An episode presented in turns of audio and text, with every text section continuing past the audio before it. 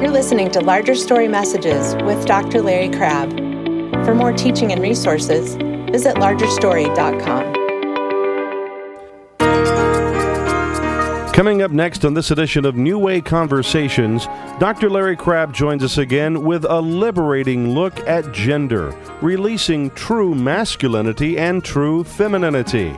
There's something in the soul of every human being that rarely comes out. And the liberation is from hiddenness, the liberation is from self hatred, the liberation is from terror. Is there not something about me as a man that goes way beyond whether my body is the Charles Atlas type body or whether my appearance is GQ? And is not something about a woman that in the core of her being is beautiful by God's design? And could she get hold of that? And could she be liberated from hiddenness to release?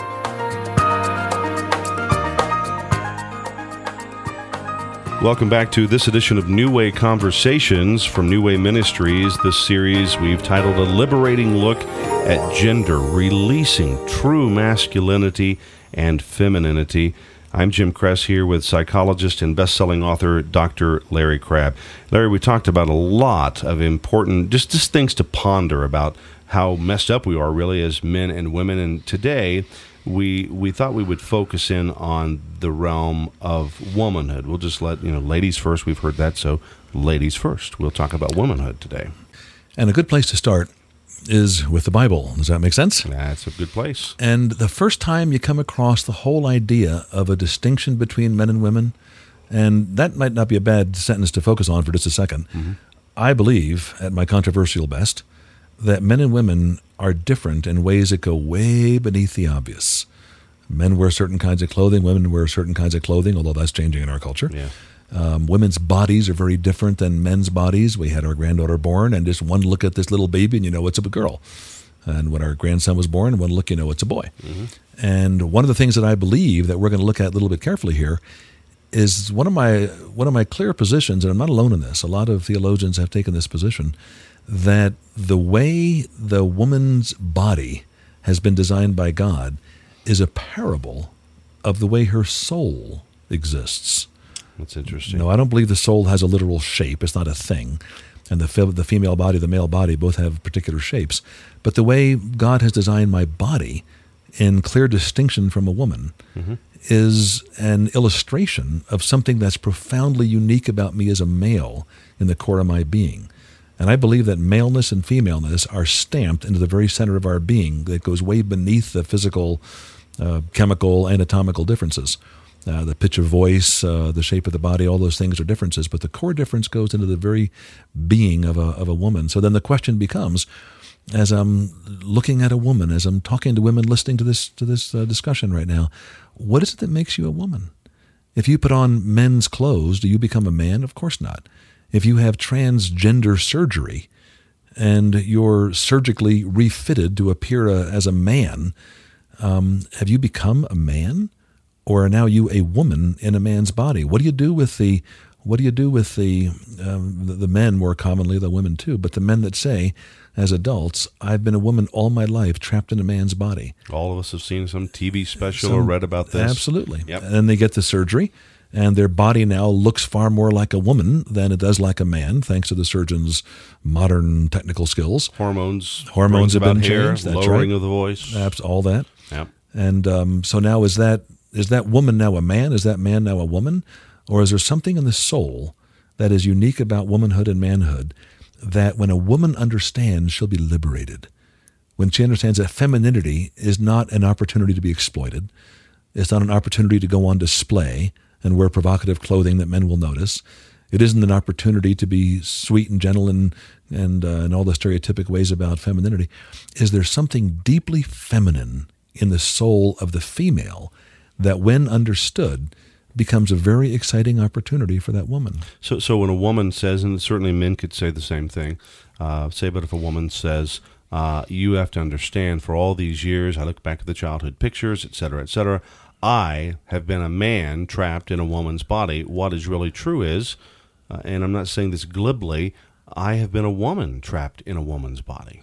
Well, gets kind of complicated, doesn't yeah, it? but meaning meaning she the depth of who who she is. Period, not the depth of. Yeah. She is woman, and there are things about her body and other issues that are going on that she doesn't feel she does feel trapped but to go right away to well she's really a man we jump to that Yeah. she's a man trapped versus no there are women because there are plenty of us guys men who feel like men trapped in a man meaning we're so confused about our masculinity that's what i'm trying to say women Yeah. there's confusion about who we are so it's a attempt to fix that by having surgery or by just changing our appearance And maybe the better answer, maybe the biblical answer, is for that woman to understand what it is about her being that is feminine, that nothing can change. Mm-hmm. And when that deep femininity is released, that is she going to feel then a sense of wholeness? Is she going to feel glad I'm no longer a uh, a man trapped in a woman's body. I'm a woman who's being liberated to express myself with my woman's body, but that isn't the essence of my femininity. so here's where we believe in women's lib right I hadn't thought of it that way, but yeah, that's uh, makes Yeah, me a little uncomfortable. But maybe if you put it that way, we can agree with that. liberation just for a second from uh, overview here from what to what and i don't want to steal your thunder in, in one sentence but but from what to what when you say uh, a woman would be liberated There's something in the soul of every human being that rarely comes out. And the liberation is from hiddenness. The liberation is from self hatred. The liberation is from terror. I'm thinking of one particular woman, um, a wonderful lady, who comes from a terrible background where her womanhood was violated through abuse and through uh, older men that did terrible things to her and the lack of a father, etc. And I believe that she has lived her life saying, I am a commodity. I happen to be talented. I'm competent in a variety of areas, and I'm useful to this culture. I'm useful to churches. I'm useful to business. I'm useful to people. I'm a useful thing. Now, I believe her femininity is trapped. She needs liberation. She is not a useful thing. She, in the core of her being, by God's design, is a beautiful woman. And she might hear that and say, Yeah, right. Find me 10 guys that agree with that. Find me one guy that would look at me and say, Beautiful woman. And I would say, Well, that may not be the case. It may not be that by the world's definition you have the beauty that, uh, that the Vogue magazine celebrates. But is there not something far deeper? And you know, I could be heard by women saying, "Yeah, you've never been you've never been an unattractive woman." Uh, well, that's true. Um, I'm not sure if I'm the most attractive man in the world, so I struggle with some of that. But is there not something about me as a man that goes way beyond whether my body is the Charles Atlas type body or whether my um, appearance is GQ? And is not something about a woman that, in the core of her being, is beautiful by God's design? And could she get hold of that? And could she be liberated from hiddenness to release? Could she be liberated from the hiddenness of her terror that motivates her to stay in hiding to coming out with confidence, coming out with joy, and saying, Yeah. I exist as a woman. When I walk into the room, a feminine person has walked into the room. And if you don't see it, you're blind. And if you don't know it, you're missing out. Mm-hmm. And not in some proud, arrogant way. no But I walk into this room as a woman with femininity that if you had the courage to see it, you would enjoy. And you would be drawn to the God of beauty because of the way I relate to you, because of my being. That's what I want to see women doing.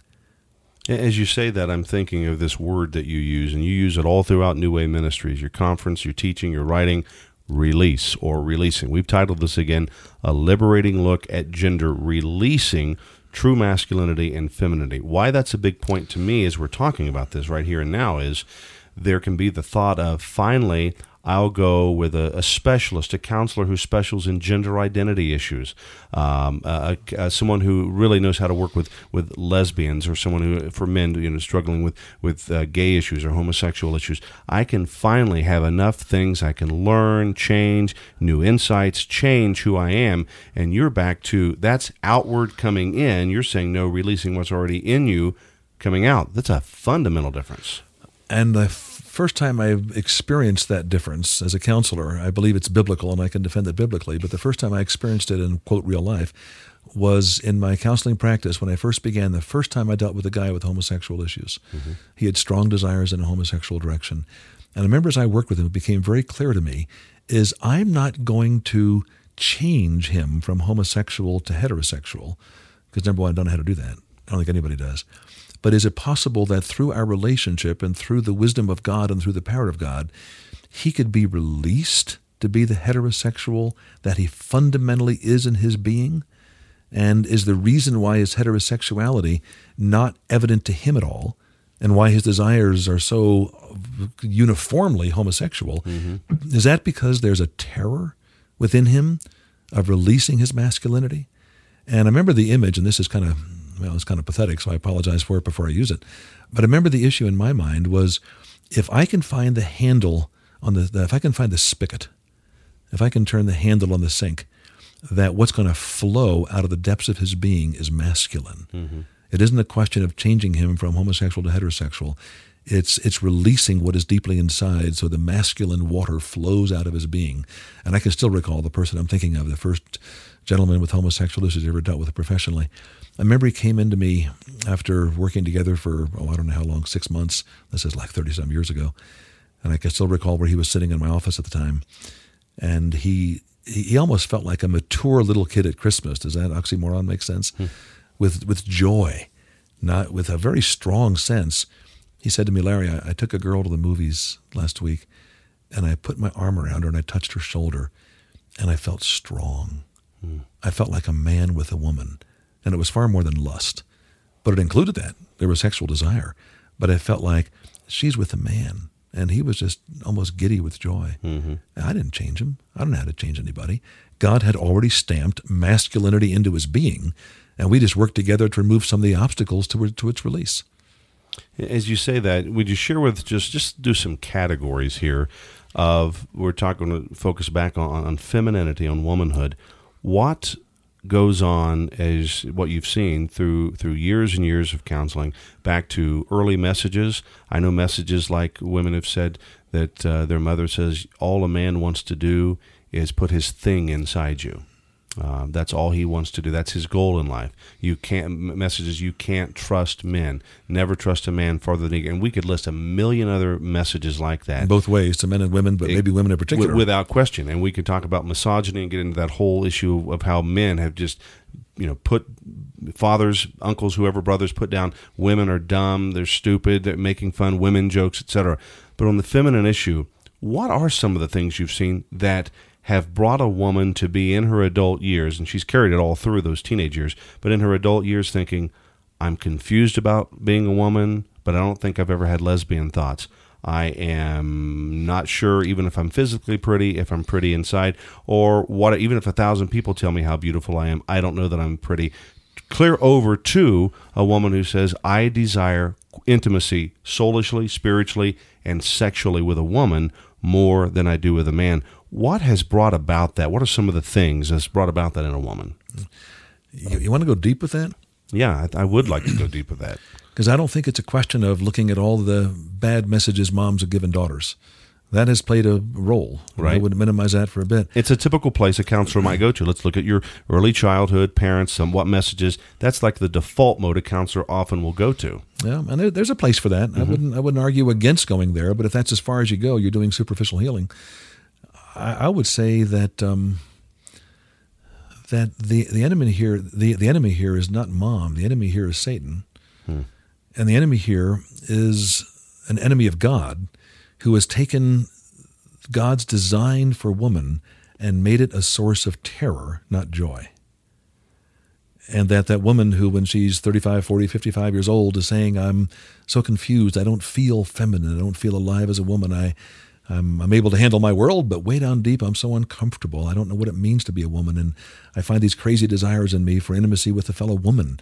And I was kind of hoping I might like a guy, but I'm mad at guys. I'm scared of guys, or, and I don't have any desire for guys, and I want to control guys. And what's going on there? Well, this is where I think we need to get into the pretty deep theological mm-hmm. issues. So let's kind of take a run at that, which I think is an answer to your question, actually. The first time we read about the distinction between men and women in the Bible is Genesis 1, when God is concluding his creation of everything, and now it's time to inhabit the planet with human beings. And God, in his infinite wisdom, as the three of them, the Trinity, were having this conference to talk about creating human beings. They said, as a unit, because they always operated in perfect agreement, they said, let's make male and female. God made man. Let's make man in our image. And then we're told, male and female, he created them. That's the first time in the Bible, right in the first chapter of Genesis, that we hear that there's a distinction, that God made men and women. So it was his idea. Someone flippantly said he made Adam and Eve, not Adam and Steve. Yeah. Adam would have loved the fishing buddy and said, you know, he definitely made a big difference here. And what he's saying is that I'm going to create, he made Adam first, obviously, yeah. and then he made Eve. And I think he was saying, and I think I can defend this biblically as well, I think he was saying that I'm going to create two persons that are different in ways that are unbelievably complementary. I'm going to create two people in a way that when they come together, and the sexual union will be a great picture of it, it'll be the physical height of joy at the moment of orgasm, but that's just a picture of what happens when a male soul and a female soul interrelate and interconnect. You know, I've often thought of it this way that before, immediately before God created Eve, what did he have Adam do? He had him name the animals. Mm-hmm. And we can look at that later in terms of why that is a, a bit of a masculine function, and I think it is. He gave it to Adam, not to Eve. But then after he created the, after he didn't he didn't create the animals, after he named the animals, then it's a very interesting thing in the scripture. He names the animals, and as soon as he names all the animals, the commentary from the inspired writer is that but for Adam, there was not found a companion, a helper suitable for him. There wasn't a complement to Adam in all the animal kingdom. How do you suppose Adam felt after naming all the animals and seeing every other living thing that was available to him on this planet. And he was looking at dogs and coyotes and giraffes and elephants and whatever else he was looking at. And my guess is that when he finished naming all the animals, he felt very maybe powerful and creative in coming up with all the names. But I'll bet he was looking at all these animals and saying, So who am I going to date Saturday night? No. There's nobody here I want to relate to. Incomplete, maybe. Incomplete. Yeah. And then God, I think with a twinkle in his eye, says, after that whole story, the next sentence is, He put Adam to sleep. Adam, take a nap. And when you wake up, I got a surprise. And he went to sleep, and the bone was taken out of, rib was taken out of his side, and he wakes up, and there's Eve. And he says, "This is bone of my bones and flesh of my flesh." he, he knew was, he knew it right away too, didn't he? Right away, there was Boom. something inside him that God. There was a masculinity that God had put in Adam that corresponded to the femininity that he now saw before him. And he knew intuitively, romantically, not sort of analytically. He wasn't giving a lecture on male and female. He just saw her and said, Yeah. No, as you know, in the Hebrew, it's a song, it's a poem he yes, breaks into. Right, he's it's breaking into like, rapture. Oh, that's another one. Yak, uh, deer, uh, okay, woman. That's not at all how it happens. So, what was God's design when He said male and female? He created them, you know, for our joy. God's God's uh, into joy, and the word for female. And let me just kind of take off on this for a few minutes. The word for female in the original language is a word that literally means, and you know, get get ready for this because this is going to be a little bit. Um, it'll take some explanation. The word for female is a word that literally means opening. Hmm. An, an opening. Now, you know, if your minds are going in legitimate directions, the first thing you think of is a female body. Mm-hmm. When a man and woman come together, the man enters the opening to have sexual intercourse. Right and to produce another child and to have, or without producing child, to have great joy, great intimacy because there's an opening in a woman. And if in fact the way a woman's body is shaped is a parable of the soul, then we have to start thinking about what, what does it mean to, to, to, to for a woman to be open? Is that vulnerability? And women are going to hear this and say, yeah, walk to Central Park at midnight and risk getting raped? Is that what you're telling us to do? Be submissive in the sense of being vulnerable to a man's exploitation? Bear with me because we're talking about something that when you hear it as a woman, and I've, I've talked about this with a number of women, and when they really hear it, there, there's there's a there's a sadness that they've missed it and an excitement that it could happen. So mm-hmm. so let's kind of stay with it for a second. What does it mean to be open? And let me defend the word again. There's a there's a passage in the in the Kings and Chronicles where King Joash asked Jehoiada, the high priest, to collect money to rebuild the temple. And the Bible says that the high priest built a, what we would call a collection box. Mm-hmm. And he put an opening in the top. So when the Israelites came by to put their dollar bills into this collection box, there was a place where it could be received. And it could be received for a wonderful purpose. And that's the same word for opening. He put an opening mm-hmm, in the mm-hmm. box. Mm-hmm. It's the same word for female. So then I start thinking, sitting back and thinking about it, and I go, hmm.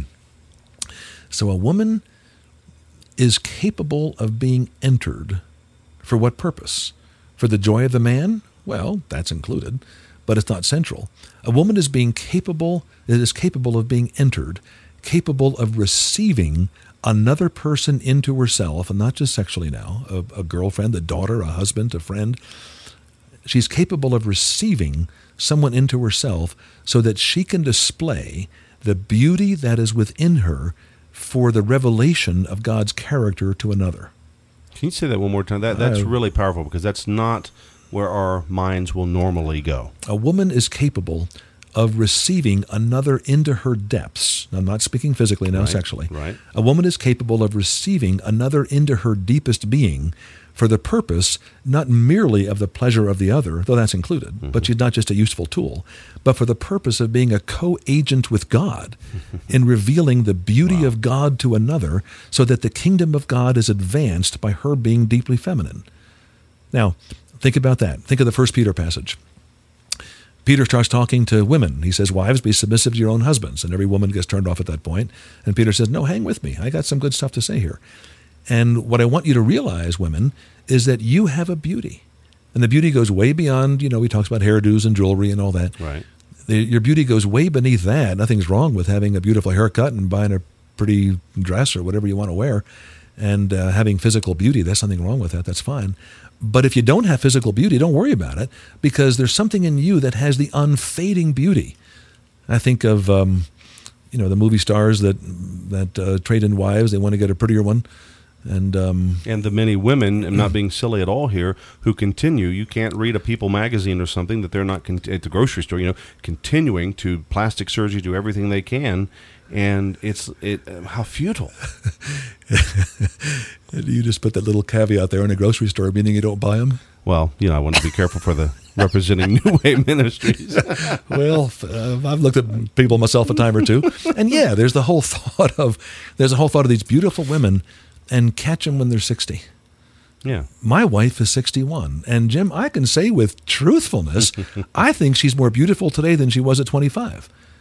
Now, if she wants to go on Cosmopolitan cover or Vogue, there might be more temptation to put her on when she was 25 than she was 61. Right. But I see a beauty that's unfading, and as a matter of fact, I think is getting richer and deeper And, in my wife. So, what's he talking about? What's this unfading beauty of a woman that a woman is capable of releasing to a man? Well, here's where it gets pretty complicated, so stay with me it says that um, P- Peter says your your your beauty is a is a certain kind of an attitude, a certain spirit. I think meek and gentle is the King James. I forget the NIV, but there there's two characteristics that are talked about there. There's a deep beauty, and it's very striking that the words meek and quiet, or quiet and gentle, whatever the two words are there, are exactly the opposite in meaning as to what Proverbs says in Proverbs 29 when- in Proverbs 21, when in verse 9 and verse 19, the writer of the Proverbs says this that when a man is married to a contentious woman, the opposite of meek, when a woman's when a man is married to a contentious woman, he wants to he'd prefer to live in the corner of a roof yeah, than be in the living room with a woman like that. And then in verse 19, he goes further and says, The man who's married to a contentious and a vexing woman, the opposite of the second word in 1 Peter, quiet, gentle, that man would rather be in a desert, starving to death with no water and nothing but brutal sunlight just boiling him to death. He'd rather be there than in the same house with a, with same house with a contentious and a vexing woman. So we have to start thinking about apparently the beauty of a woman is to be meek and gentle as opposed to contentious and vexing. Now again, don't get turned off by the words. You're supposed No, to be an right. Edith Bunker and you know sit back and whatever you want, dear. I'll you know you want breakfast, I'll make you have your ham and eggs every morning, and I'll be a good wife. We're not talking about that at all. We're because the Lord was the meekest man that ever lived, and so God is defining femininity as something that was characteristic of Jesus. And what it really means, is my understanding is, I have a strength within me that you cannot intimidate. You cannot disrupt. You cannot destroy who I am. I am centered in who I am in my relationship with God. And, husband, if you never change, I am not desperate to make you different. and that strength, uh, again, not being silly, that has nothing to do with testosterone in a woman. This power, or and I, I'm not talking about physical. I'm just saying some. I'm just going to be, you know, this. I'll be a tough woman in Christ. That's not what you're talking about. Oh, nothing at all. And the opposite of this strength, this meekness that we're talking about, is the contentious idea. Okay. And in the Hebrew, the word contentious in Proverbs 21 and verse 9 is a word that could, in our modern language, be translated referee. You, watch a basketball game and you got a mm-hmm. couple refs out there. What's their tool? Whistle. A whistle. Yeah. And so the woman who every time her husband steps out of line is, you know, you, you got to change that. Is she not operating out of her terror? Is she not saying that I'm not sure about my beauty, and the way you're behaving is not confirming it? So you jolly well better change. Is that clear? That's the whistle. You're not sure of your femininity, so you're demanding your husband affirm it all the time. That's not womanly, that's controlling. And then vexing, the second word that the writer of the Proverbs says you want to get away from, is a word which means that when you don't change, I'm going to trouble you about it for the rest of your life. I'm going to be that drippy faucet that you can't turn off when you're trying to sleep. And when Peter says that the, the beauty of a woman is a, is a meek, strong, and a quiet spirit, and the quiet spirit's the opposite of vexing. Mm-hmm. It's the idea that when my husband fails me, or when my girlfriend fails me, when my mother fails me, when my friends fail me, that sure it's going to hurt. And a good wife will say to her husband, as my wife said to me, You've, you've failed me here. This hurts a lot, but I'm not going to make a career out of letting you know how much it hurt me, but I'm going to be open to letting you know that you've hurt me, and I'm going to be an opening for you to enter. And now, if you want better ways to hurt me, I've just taught you how you can do it more. That's being deeply feminine. And I'm not going to require that you be different. Do I want you to be different? Of course I do. I don't like the way you hurt me. I really wish you'd change. Right. But I have a strength that if you never change, you can't destroy me. And I'm not going to make a career out of troubling you of what a lousy husband you are. I'm going to make a career out of being a woman, out of being feminine. And I'm going to yield myself to you, not in the sense of being a submissive little servile nothing, Right. but in the sense of revealing the beauty of God to you. You're going to get a taste of beauty that when you behave like a man, you'll be able to enter the beauty of my soul and find some real enjoyment of that. When you don't behave like a man, then you're not going to have any experience of joy. Let me give you one illustration of this before we draw to a close, because there's a whole lot more to say about this. Um, I remember years ago when I was counseling full time, I counsel part time now. A woman came to see me very distressed. A godly woman, loves the Lord, wanted to be a Christian wife, and her husband, not a believer, or if he was a believer, wasn't much of one, he said to her, The neighbors are swingers, and I want us to exchange partners for some fun. And she said to me, I know the Bible says I got to be submissive. Does, does that mean I'm supposed to go over and do it? Um, and of course, the answer is no. But she said, Am I supposed to be submissive? And I said, Well, of course. I, got to be submissive here? You're telling me to be submissive? And I said, Well, yes. Everybody's listening now. They've turned the volume up. What is this guy talking about? And I said, Be submissive to your husband by saying to him, Not on your life. When you choose to be a man and honor how God has made you as a man to move toward me as a woman, to release your strength into my beauty, when you do that, you're going to find me totally available to you, but I'm going to submit my beauty to the purposes of God by saying no to you at this point. And when I say no to you, I'm not saying no to you just because what you're asking me to do is sinful. That's reason enough to say no. But I'm going to say no to you because if I were to agree with your movement, your movement is so of the devil, and if I were to agree with your movement and to go have sex with a husband next door while you have sex with the wife, I'm not revealing the beauty of God to you.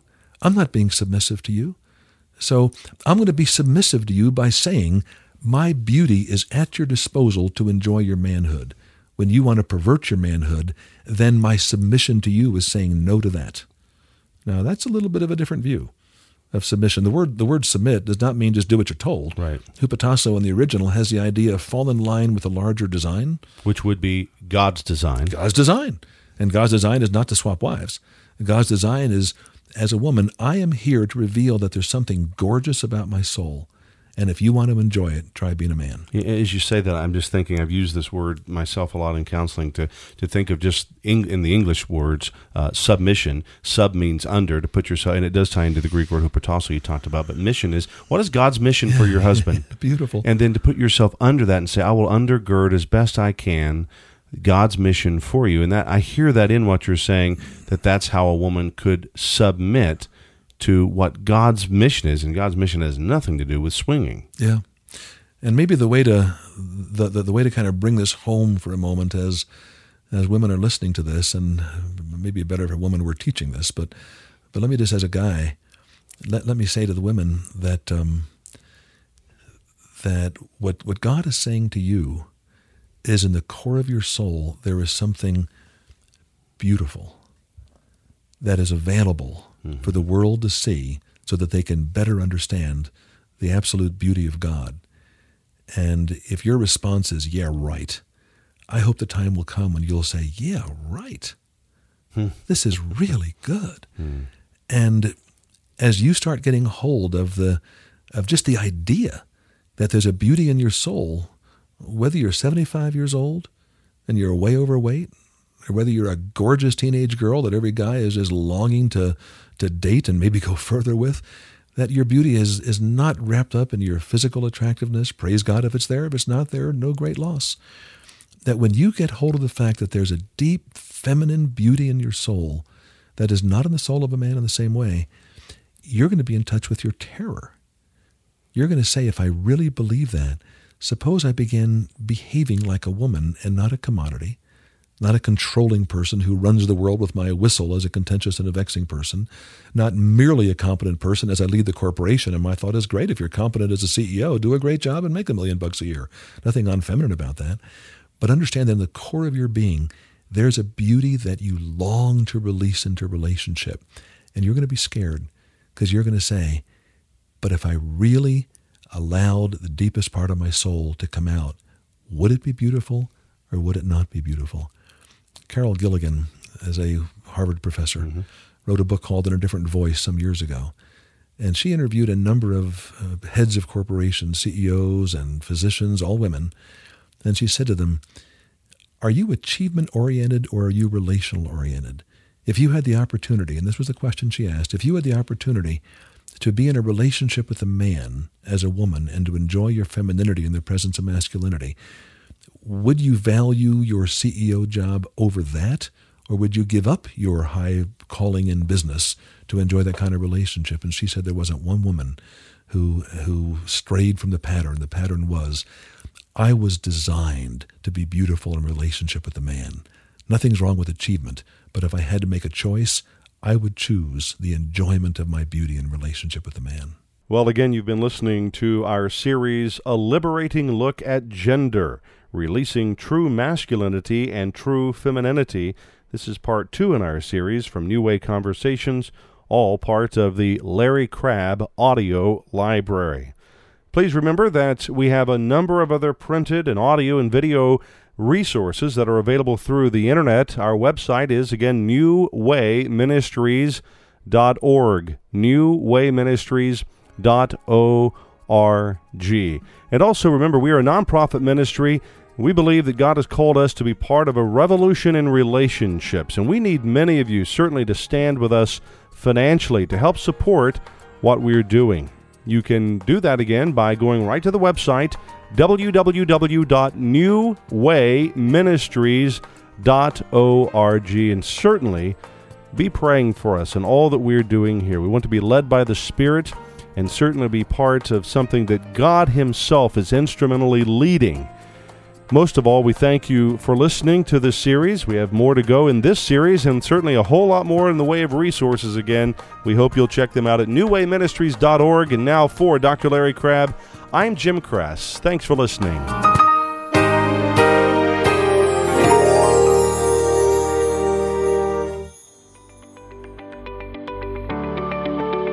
Thanks for listening to Larger Story Messages with Dr. Larry Crabb. To subscribe, visit largerstory.com.